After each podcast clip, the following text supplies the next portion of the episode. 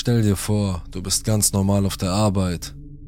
Plötzlich siehst du jemanden, der dir irgendwie unheimlich ist. Deine Schicht ist vorbei, du gehst nach Hause und schläfst wenig später ein. Am nächsten Tag ist er wieder da. Und dann schon wieder. Bist du paranoid oder einfach nur wachsam? Das hier sind fünf wahre Geschichten, die Menschen auf Reddit zusammengetragen haben. Am Ende jeder Geschichte kannst du jedoch selbst entscheiden, für wie plausibel du sie hältst und deine Meinung in die Kommentare schreiben. Wenn dir das Video gefällt, check die Playlist in der Beschreibung ab, um noch mehr wahre Geschichten zu hören. Fangen wir an.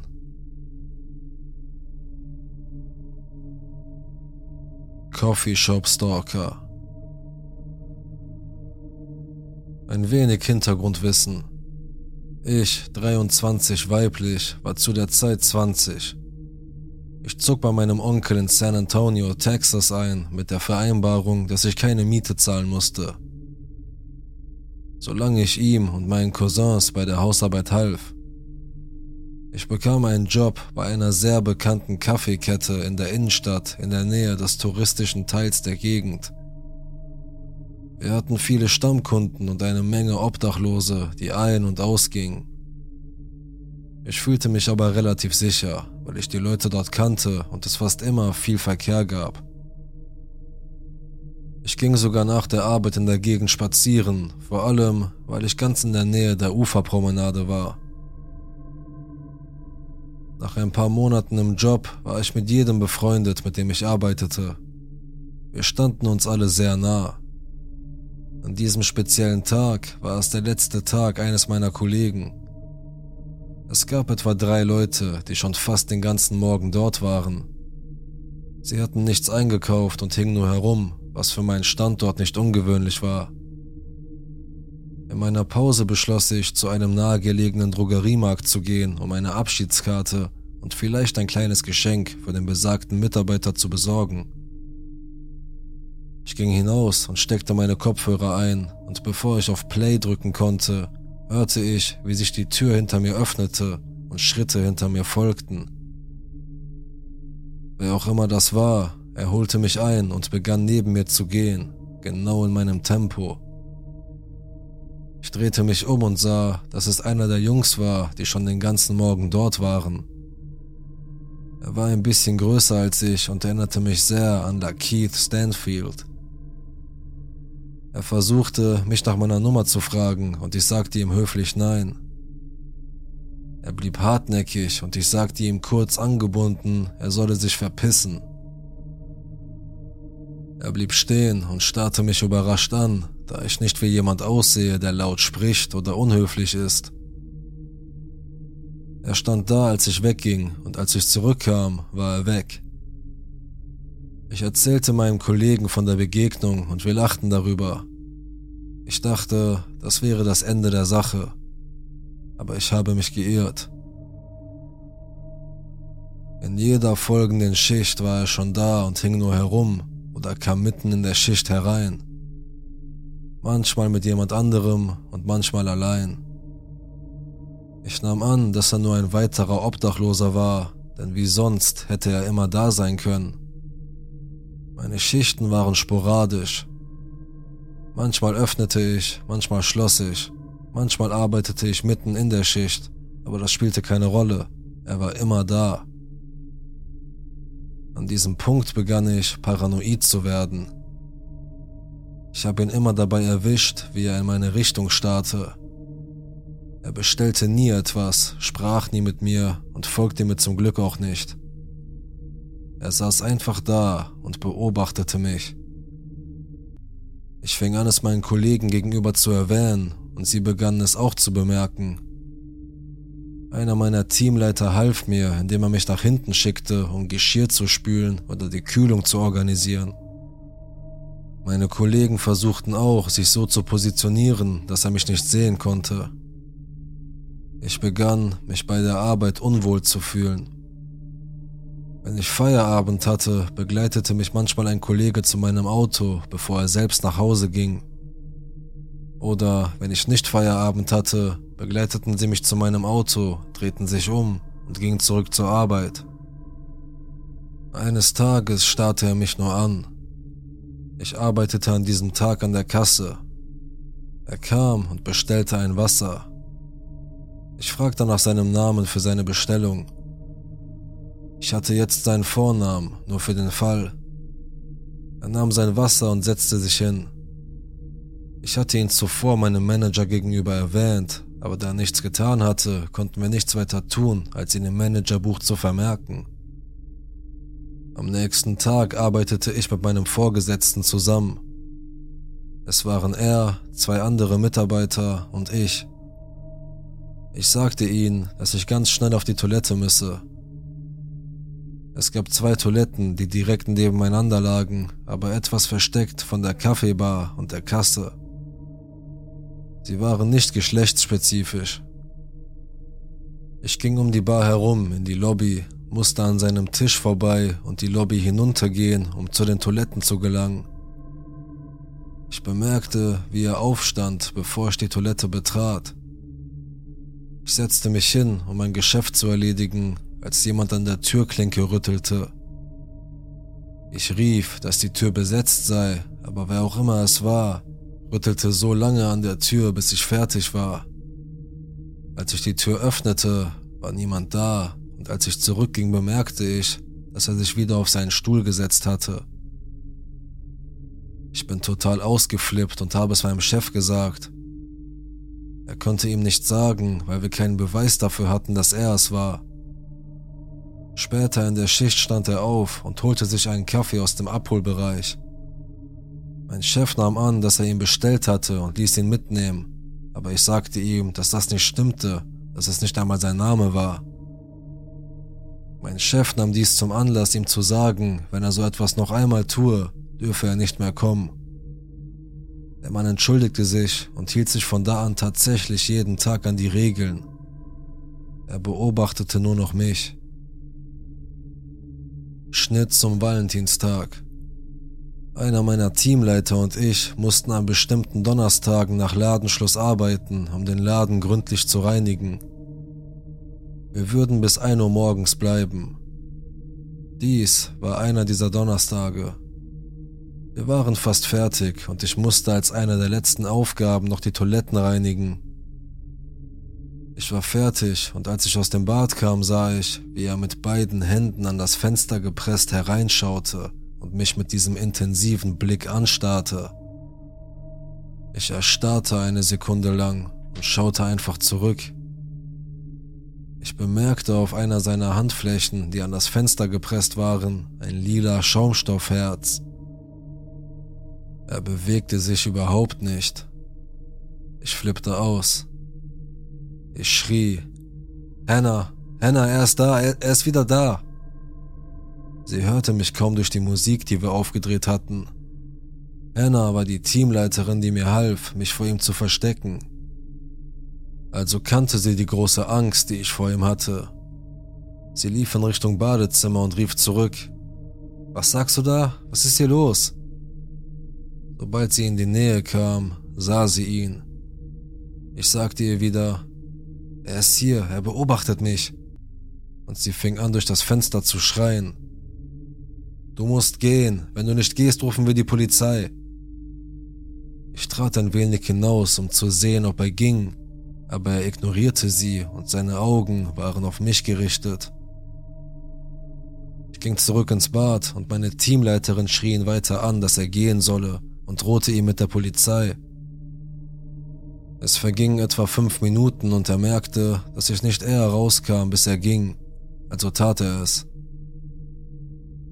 Am nächsten Tag, als ich meinem Vorgesetzten sagte, dass ich Anzeige erstatten möchte, sagte er mir, ich solle warten, bis er mit seinem Chef gesprochen habe. Er tauchte an diesem Tag wieder auf, aber ich war nur da, um mit meinem Vorgesetzten zu sprechen und bin gleich danach gegangen. Als ich nach Hause kam, überzeugte mich ein Freund, die Polizei zu rufen. Also schrieb ich meinem Chef, dass es mir egal sei, was er oder sein Chef sagte, dass ich Angst habe und dass ich Anzeige erstatten werde. Ich wählte den Notruf und erzählte ihnen eine Kurzfassung. Sie sagten mir, dass sie jemanden zu meiner Wohnung schicken werden, um den offiziellen Bericht aufzunehmen. Die beiden Beamten waren sehr nett und hilfsbereit. Ich erzählte ihnen meine ganze Geschichte und wie mein Chef es nicht für nötig hielt, die Polizei einzuschalten, da ich nicht verletzt wurde. Die Beamten sagten mir, ich hätte sofort anrufen sollen und verteidigten mich, indem sie sagten, sie könnten ihn wegen Belästigung anzeigen. Ich bedankte mich bei ihnen und sie sagten mir, dass ich, wenn er auftauchen würde, 911 wählen solle, damit sie ihn wegen Hausfriedensbruch und Belästigung festnehmen könnten. Ich glaube, dass mein Manager ihm an diesem Tag Hausverbot erteilte und ihn verwarnte, denn er tauchte nie wieder an dem Café auf. Ein paar Monate später, als ich mich in der Stadt wieder wohlfühlte, ging ich mit ein paar Freunden spazieren. Wir waren in der Nähe meines Arbeitsplatzes und als wir um eine Ecke bogen, sah ich ihn, woraufhin ich in einen kleinen Laden an der Ecke ging und meine Freunde mir folgten. Ich sagte ihnen, dass ich ihn gesehen hatte und sie hielten die Augen offen. Als er aus der Sichtweite war, verließen wir den Laden und das war das letzte Mal, dass ich ihn sah. Also, unheimlicher Coffeeshop-Stalker, lass uns nie wieder treffen. Umweg. Wir alle treffen im Leben dumme Entscheidungen, aber in diesem Fall war ich dumm. Sehr dumm. Ich hatte mich über Tinder mit einem Mann verabredet, aber wegen meiner großen Angst vor dem Autofahren habe ich ihn gebeten, mich von meiner Wohnung abzuholen. Ich hatte mindestens ein paar Wochen lang mit ihm geredet, aber das ist nicht zu entschuldigen und das weiß ich. Die Entscheidung, die ich an diesem Tag traf, hätte mein Ende bedeuten können, aber zum Glück bin ich noch da, um davon zu erzählen. Der Typ holte mich mit seinem Auto ab und sagte mir, er wolle uns zum Sushi-Essen ausführen. Ich liebe Sushi, also war ich begeistert. Er gab den Namen des Restaurants in sein Navi ein und wir fuhren los. Auf dem Weg dorthin unterhielten wir uns angeregt, bis ich anfing, Wälder zu sehen, als ich aus dem Fenster sah, ich war sehr verwirrt. Wir sollten doch in die Stadt fahren, nicht in die Wildnis mitten im Nirgendwo. Die Angst traf mich dann hart. Er sagte, ich schwöre, das GPS führt mich hier durch. Ich habe mir diesen Weg nicht ausgesucht. Bitte bring uns einfach zurück in die Zivilisation, sagte ich. Meine Augen wurden groß und ich muss wie ein Reh im Scheinwerferlicht ausgesehen haben. Sein Gesicht war sehr ängstlich, also musste er wissen, dass ich eine scheiß Angst hatte. Ich hatte einfach meine Angst vor dem Autofahren überwinden und ihn irgendwo in der Öffentlichkeit treffen sollen. Oder noch besser, ich hätte mich gar nicht mit diesen Typen treffen sollen. Was hatte ich mir nur dabei gedacht? Ich werde hier in diesen Wäldern ermordet werden.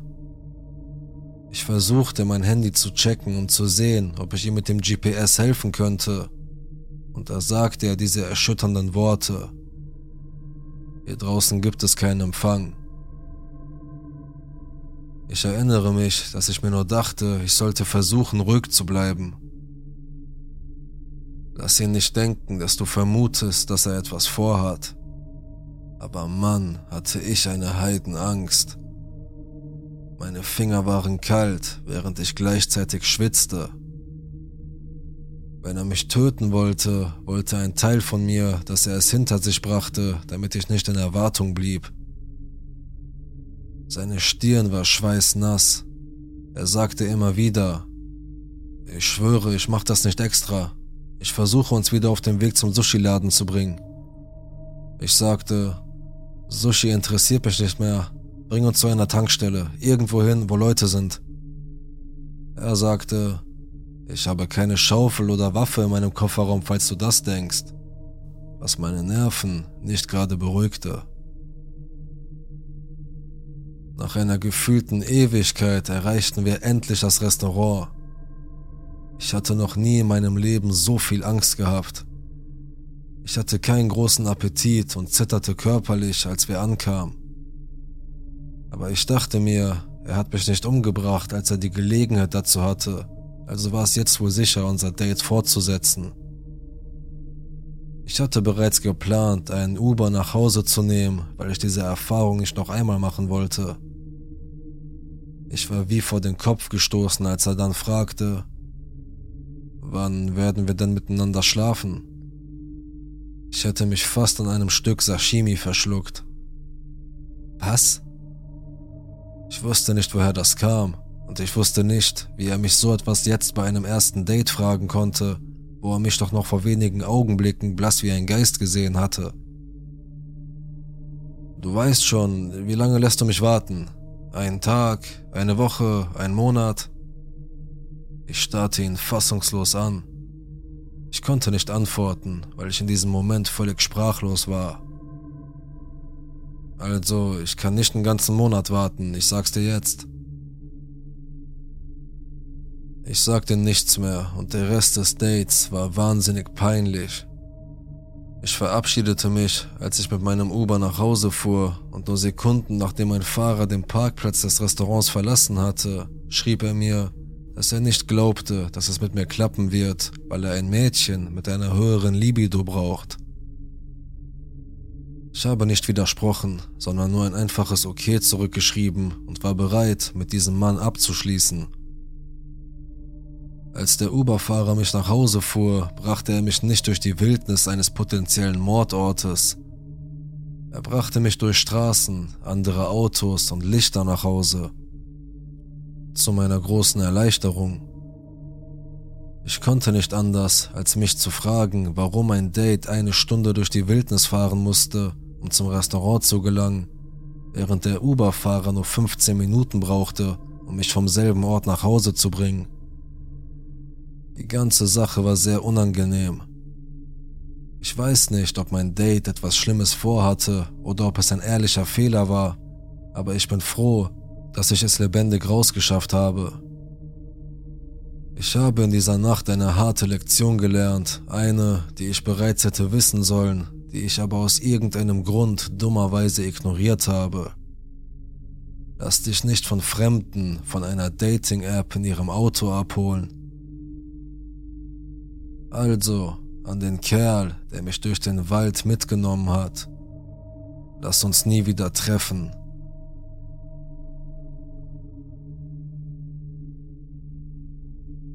NYC Das war 2013, als ich als 23-Jährige in New York City lebte. Ich wohnte mit meiner besten Freundin aus dem College in der Westside in der Nähe des Times Square und K-Town.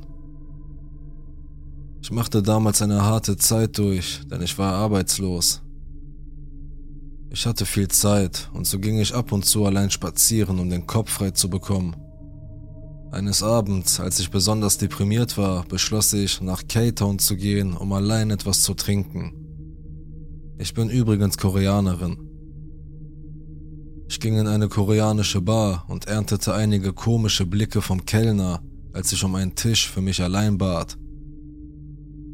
Nachdem ich ein paar Flaschen bestellt hatte, fühlte ich mich ziemlich betrunken, also beschloss ich nach Hause zu gehen. Als ich jedoch die Bar verließ, folgte mir dieser Koreaner. Er sah ganz normal aus, einfach wie ein netter Typ. Er sagte mir, dass er mich allein in der Bar habe trinken sehen und dass er mich gerne nach Hause begleiten würde, um sicherzustellen, dass ich sicher nach Hause komme. Ich lehnte höflich ab. Schließlich war meine Wohnung ganz in der Nähe, aber er bestand darauf und er sah so harmlos aus, dass ich beschloss, sein Angebot anzunehmen. Wir gingen etwa zehn Minuten, glaube ich, und es war recht angenehm. Wir waren beide etwas betrunken, aber ich erinnere mich, dass wir uns über alles Mögliche unterhielten. Als wir schließlich an meiner Wohnung ankamen, bedankte ich mich bei ihm und sagte ihm Lebewohl.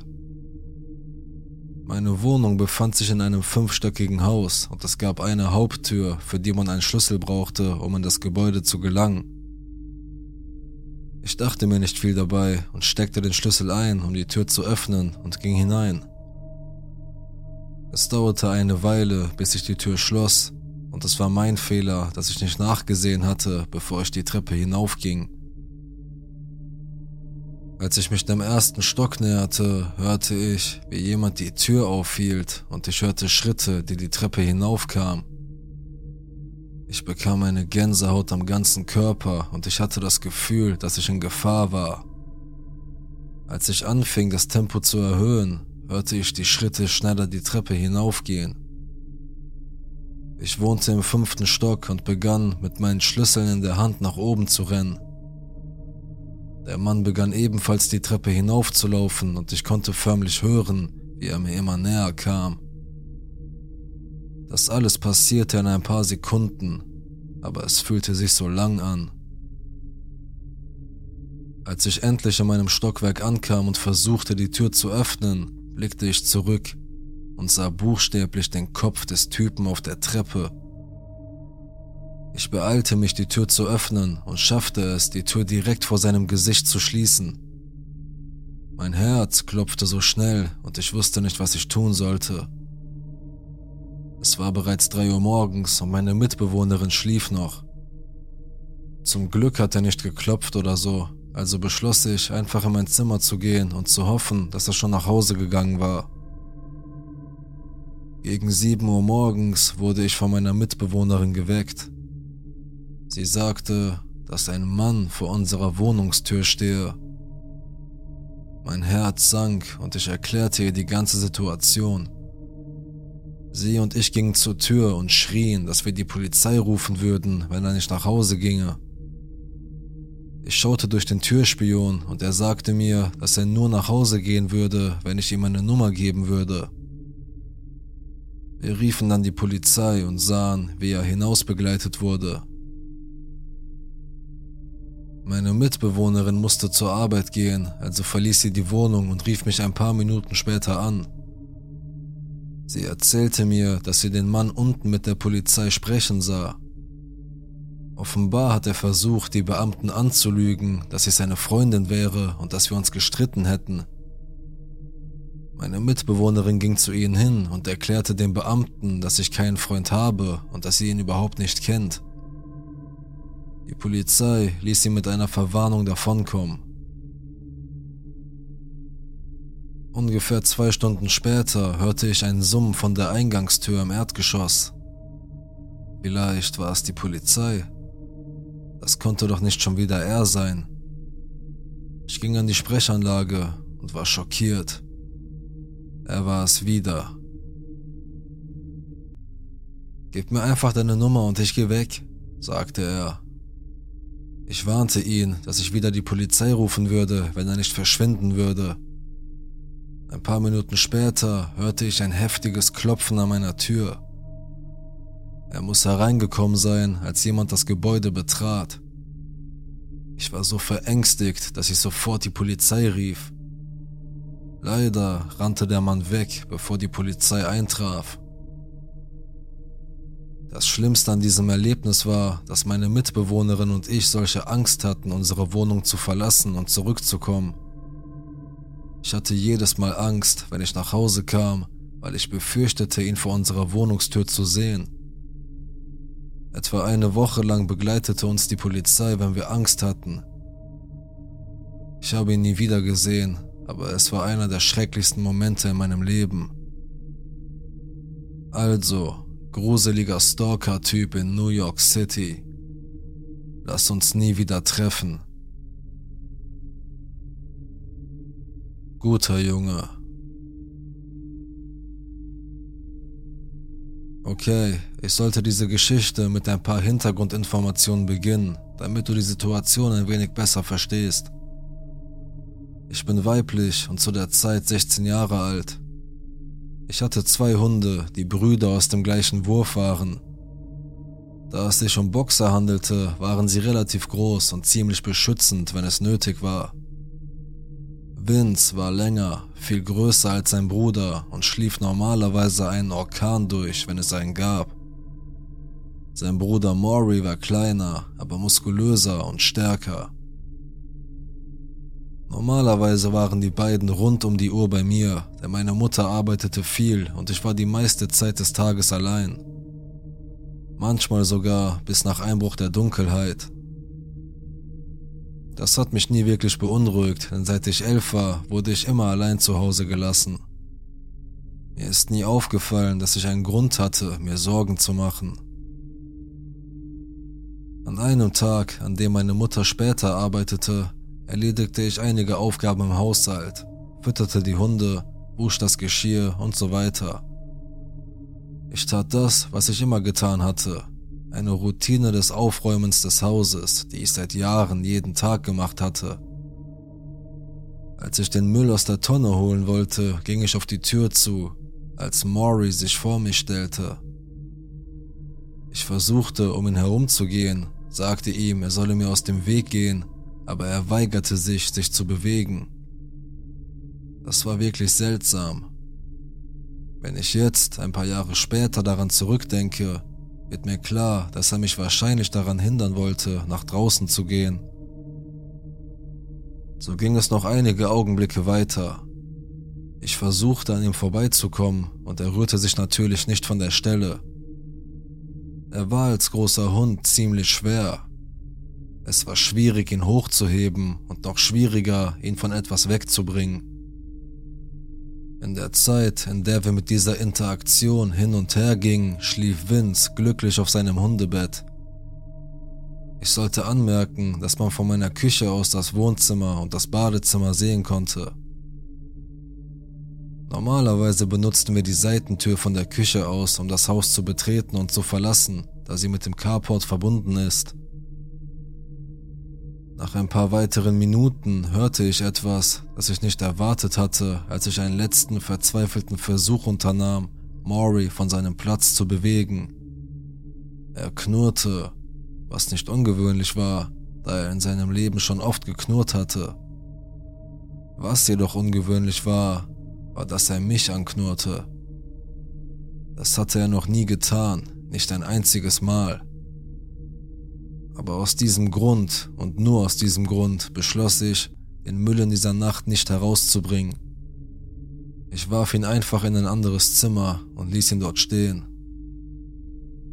Eine kurze Zeit verging, vielleicht eine halbe Stunde oder so. Ich hatte es mir in meinem Sessel bequem gemacht und schaute einen Film, während ich auf meine Mutter wartete. Während ich mir den Film ansah, hörte ich plötzlich ein leises Klopfen an der Seitentür. Wie ich bereits erwähnt habe, kann man das Wohnzimmer von der Küche aus sehen, so dass ich das Klopfen gut hören konnte. Es war bereits nach Einbruch der Dunkelheit, so dass ich mir dachte, dass es nur meine Mutter war und sie irgendwie ihre Schlüssel vergessen hatte. Ich stand auf, ging in die Küche aus dem Augenwinkel sah ich den Haken neben der Tür. Die Schlüssel waren nicht da. Für manche Leute ist das keine große Sache, aber für mich bedeutete es, dass die Person, die an meine Tür klopfte, in Wirklichkeit nicht meine Mutter war. Meine Mutter ist ein wenig von Routine besessen. Wenn sie also tatsächlich ihre Schlüssel vergessen hätte, würden sie immer am Haken hängen. Ich holte tief Luft und bereitete mich darauf vor, einfach nicht aufzumachen oder, falls sie nicht ging, ihnen einfach zu sagen, dass mich das, was gerade passierte, nicht interessierte und dass sie gehen sollten. Wenn ich jetzt darüber nachdenke, wünschte ich wirklich, ich hätte nicht einmal aus dem Fenster auf die Tür geschaut. Ich wünschte, ich hätte mich einfach wieder hingesetzt, meine Mutter angerufen und wäre außer Sichtweite geblieben. Aber natürlich ging ich vor die Tür und sah mich sofort einer Gestalt auf der anderen Seite des Fensters gegenüber. Jetzt war es wirklich dunkel, nur das Licht meines Nachbarn schien von seiner Veranda, so dass ich nur ein paar Dinge an diesem Kerl erkennen konnte.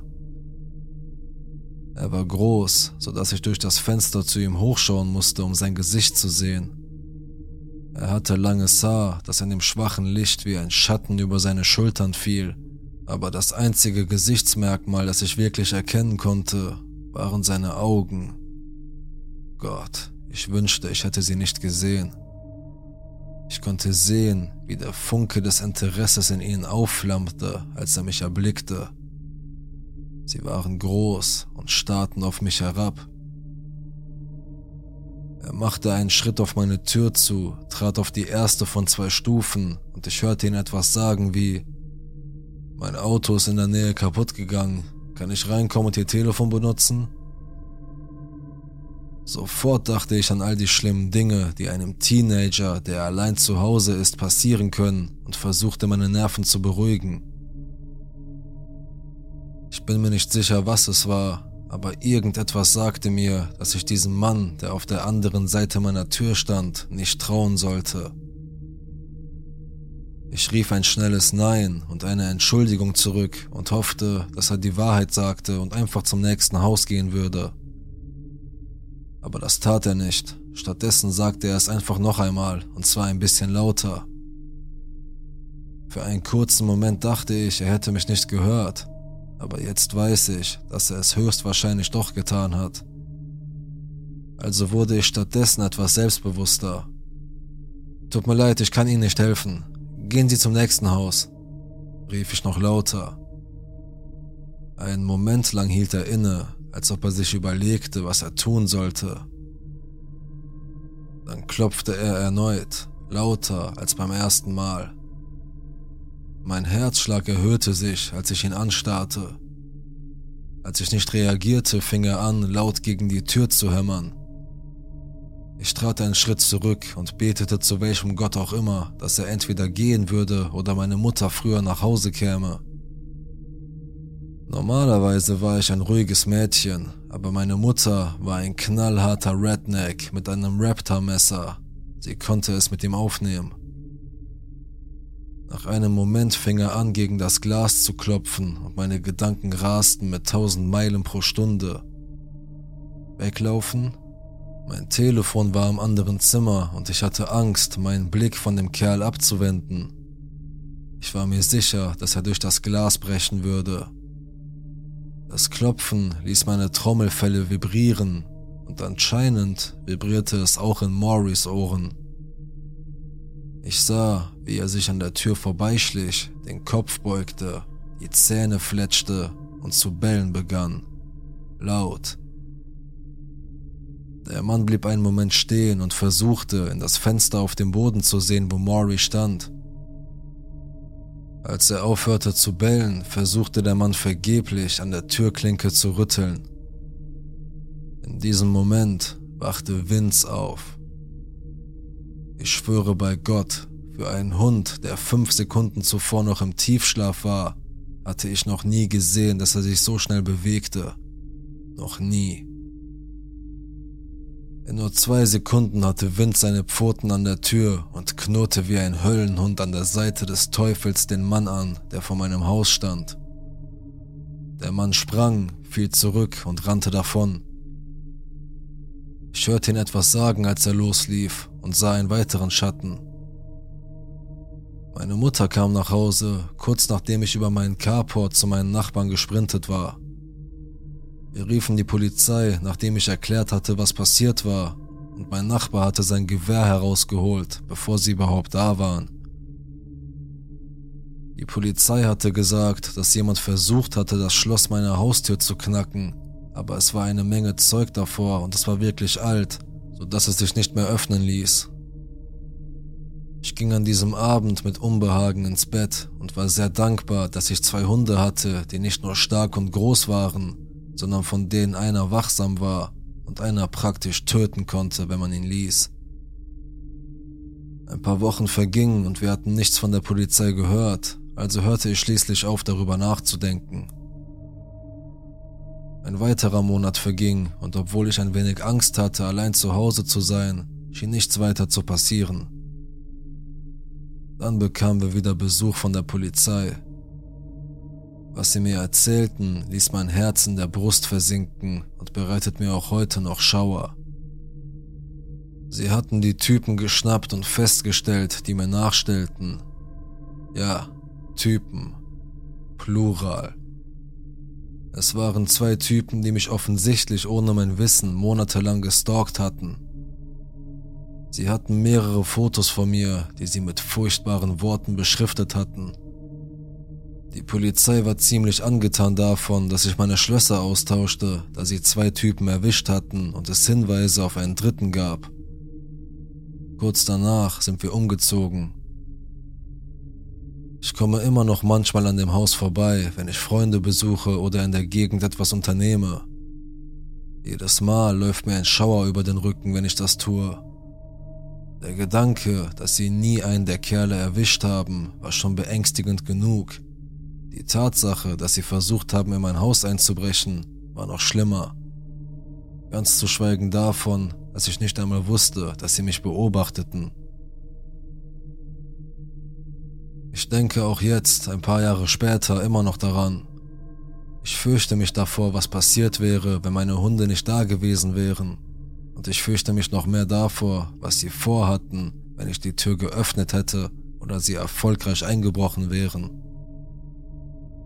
Ich nehme an, dass sie nicht mit meinen Hunden gerechnet haben, da unser Garten eingezäunt ist und sie meistens drin blieben, da es dort, wo ich wohne, so heiß ist.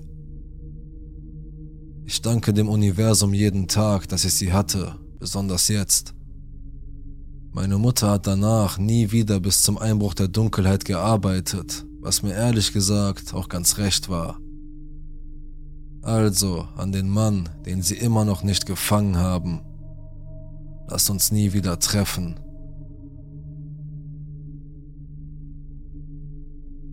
Schlaf. Diese Geschichte ist mir vor etwa sechs Monaten passiert. Ich wohnte seit drei Jahren in der Wohnung, in der ich lebte. Es ist eine schöne Wohnung in toller Lage, aber sie wurde in den späten 90ern gebaut. In den letzten Jahren hat die Stadt, in der ich lebte, einen massiven Bevölkerungsboom erlebt und die Menschen strömten unaufhörlich in die Stadt. Deshalb haben die Mitarbeiter des Vermieters damit begonnen, die Wohnungen gründlich instand zu halten, um sie auf den neuesten Stand zu bringen und mehr Leute anzulocken. Mein Nachbar lebte etwa sechs Jahre lang in seiner Wohnung, bevor er schließlich ein Haus kaufte und umzog.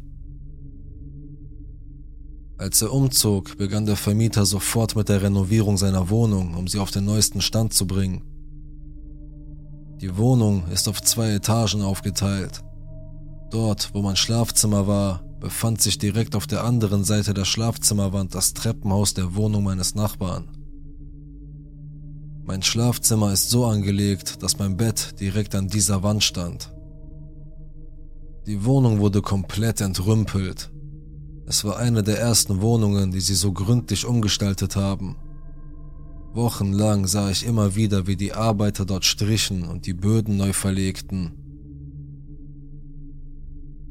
Ein paar Tage bevor dies geschah, war es nicht anders. Ich ging weg und sah, wie sie Wartungsarbeiten in der Küche durchführten, und als ich von der Arbeit nach Hause kam, waren sie für den Tag weg. Nichts Ungewöhnliches, kein bisschen.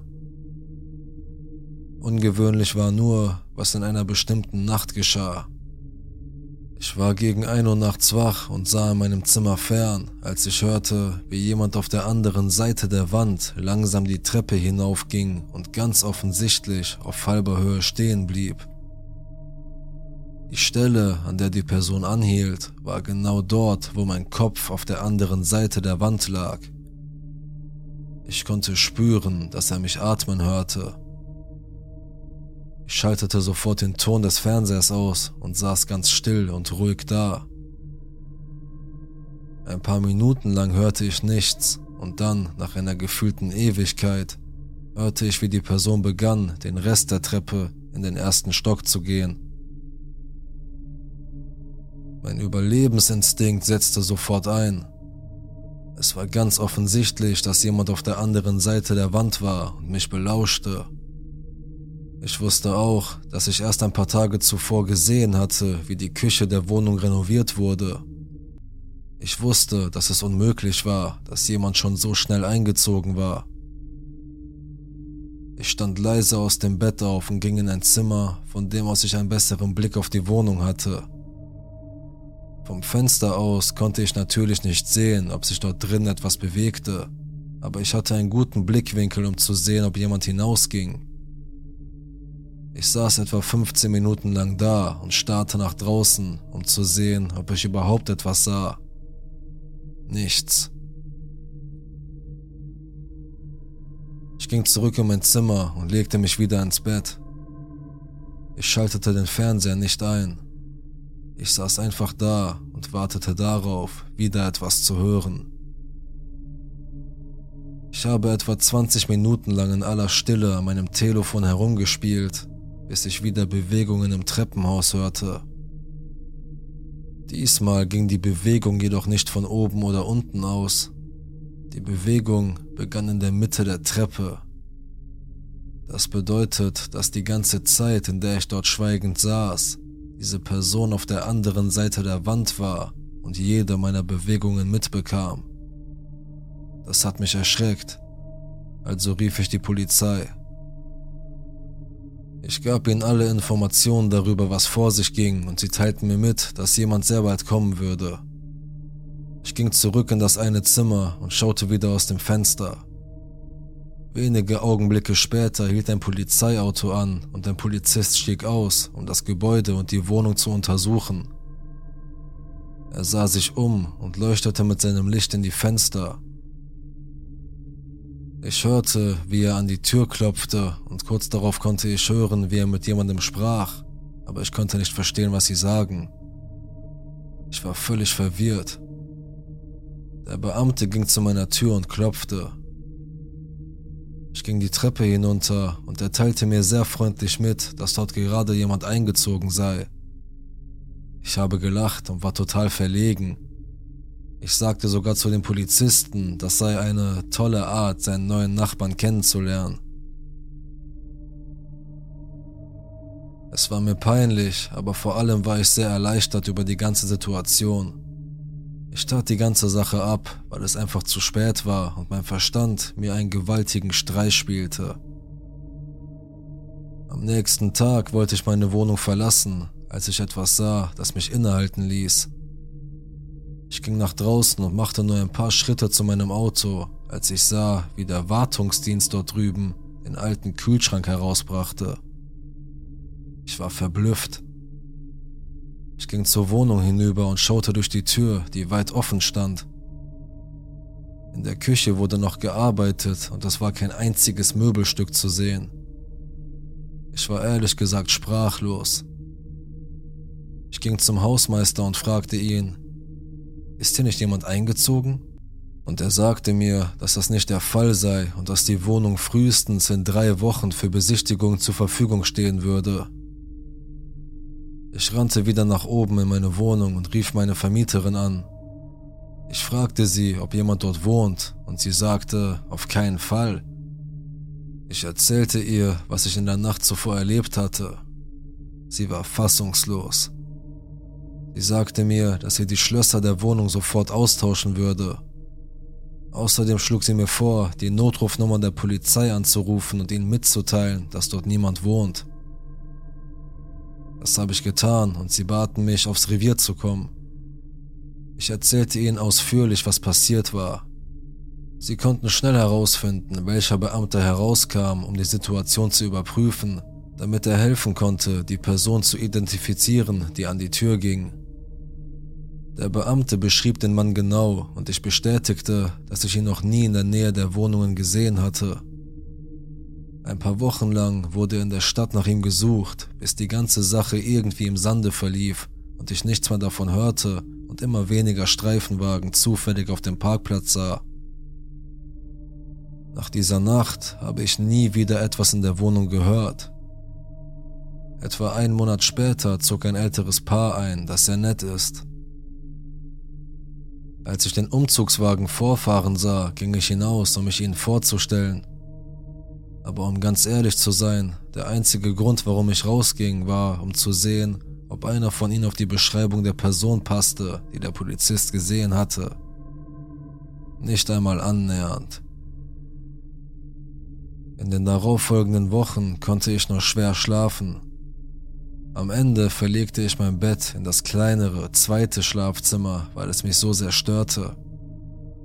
Ich habe keine Ahnung, welche Absichten die Person hatte oder was sie in diesem Treppenhaus tat. Aber es ist einfach eines der unheimlichsten Dinge, die mir je passiert sind. Also, an den Mann, der mir beim Schlafen zuhörte, lass uns nie wieder treffen.